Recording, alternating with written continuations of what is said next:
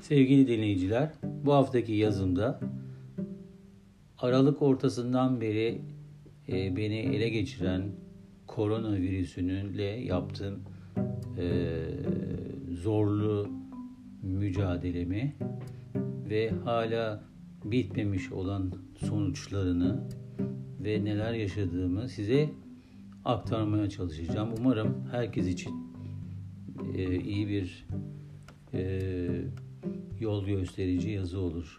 Covid ile mücadele karşısında. Yazımın başlığı Covid hikayem. Geçen sene Şubat ortasında Barcelona'da iş arkadaşımla o günlerde Çin'de yeni ortaya çıkan insanlara bulaşma potansiyeli çok yüksek ve tehlikeli bir virüsten konuştuğumuzu hatırlıyorum. Arkadaşımın evet koronavirüsü diyorlar.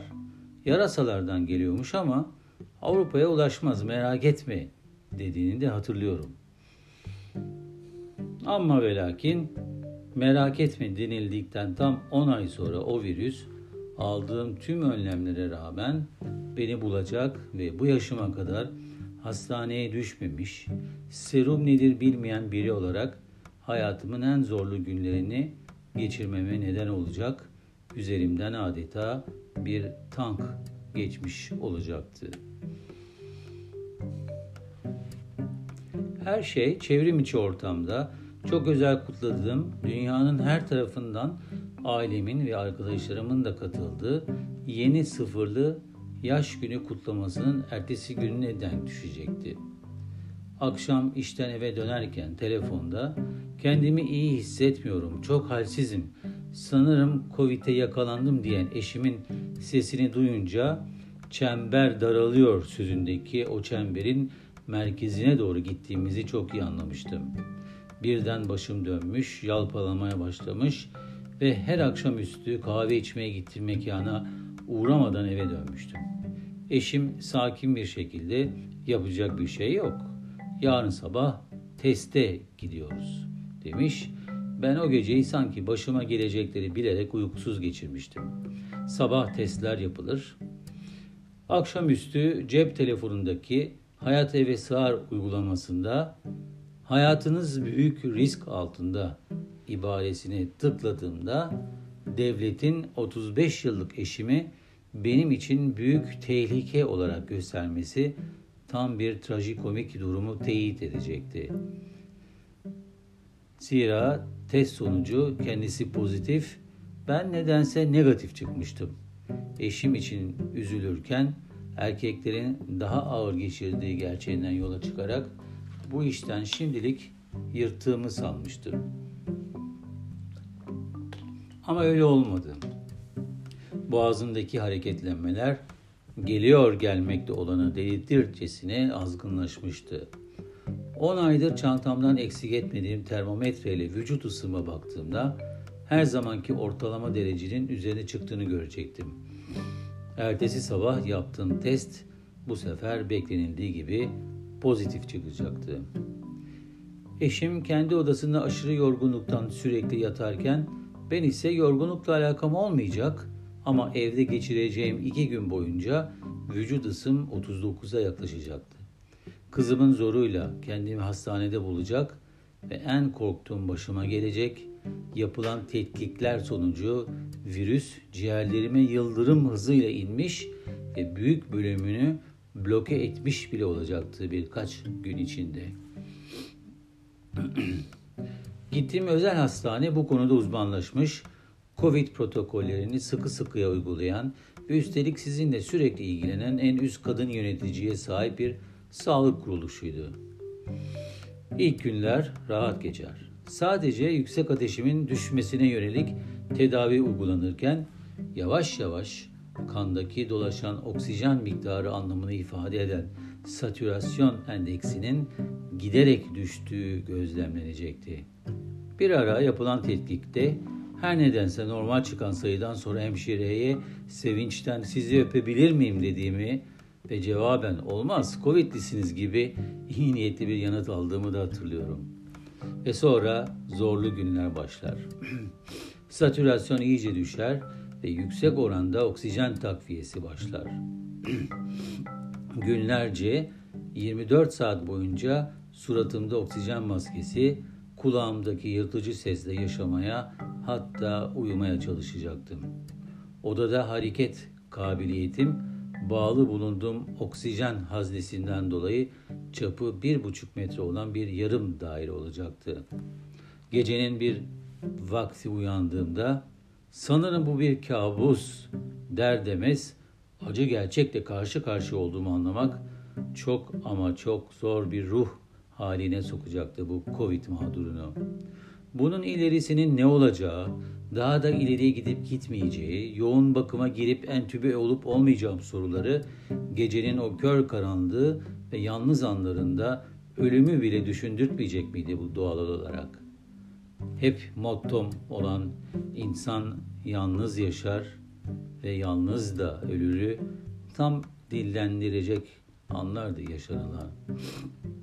Epikür'ün o ünlü sözünü hatırlamıştım bir ara. Eğer ölüm öldükten sonra size acı vermiyorsa korkusunun size acı vermesine izin vermek aptallıktır. Bununla bir nebze rahatladığımı da hatırlıyorum ama ya sevdiklerimi bir daha görememek? Bu arada eşim hastalığı çabuk atlatacak. Hem ülke içinde hem ülke dışında tanıdığı tüm doktorlara danışarak düşüncelerini soracak. Sonunda hastane doktorlarının da kabulüyle kimi ağır Covid hastalarına uygulanan özel bir tedavide karar kılacaklardı. Tedavi uygulandıktan birkaç gün sonra satürasyon endeksinde yükselmeler başlayacak. Bunun verdiği moralle günler sonra herkesin yüzü gülmeye başlayacak. Ben ise mühendislik mesleği deformasyonundan olsa gerek ya tersine dönerse bu işi düşünüp eşimden fırçalar da yiyecektim. İnançsızlığın ve moralsizliğin bağışıklığa en büyük zararı verdiğini anlatmaya çalışacaklardı herkes bana.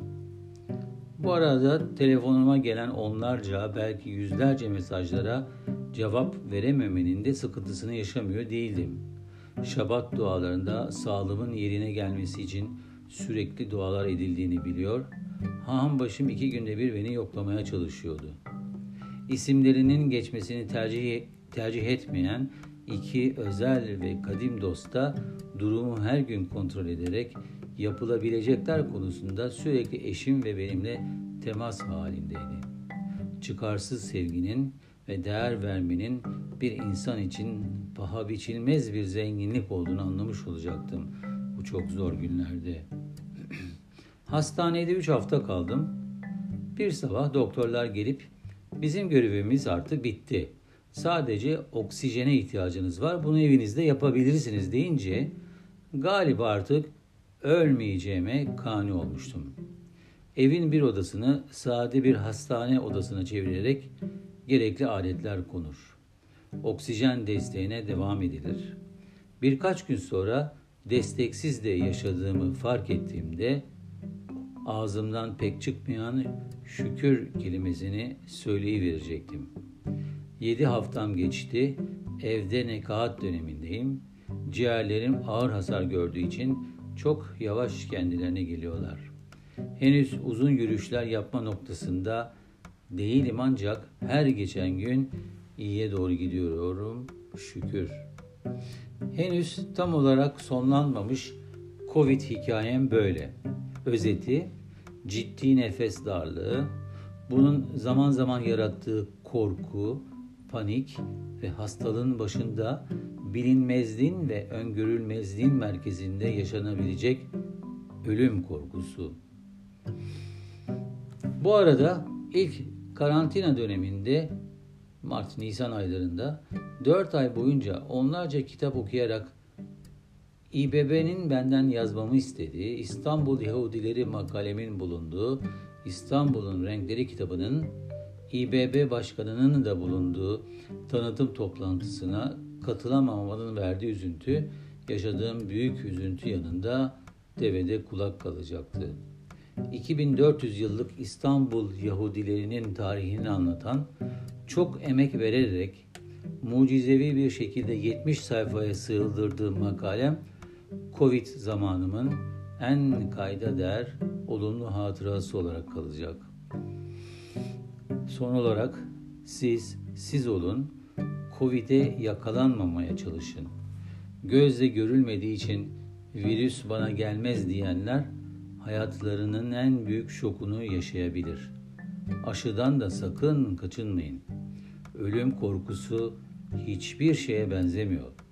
Tecrübeyle sabit.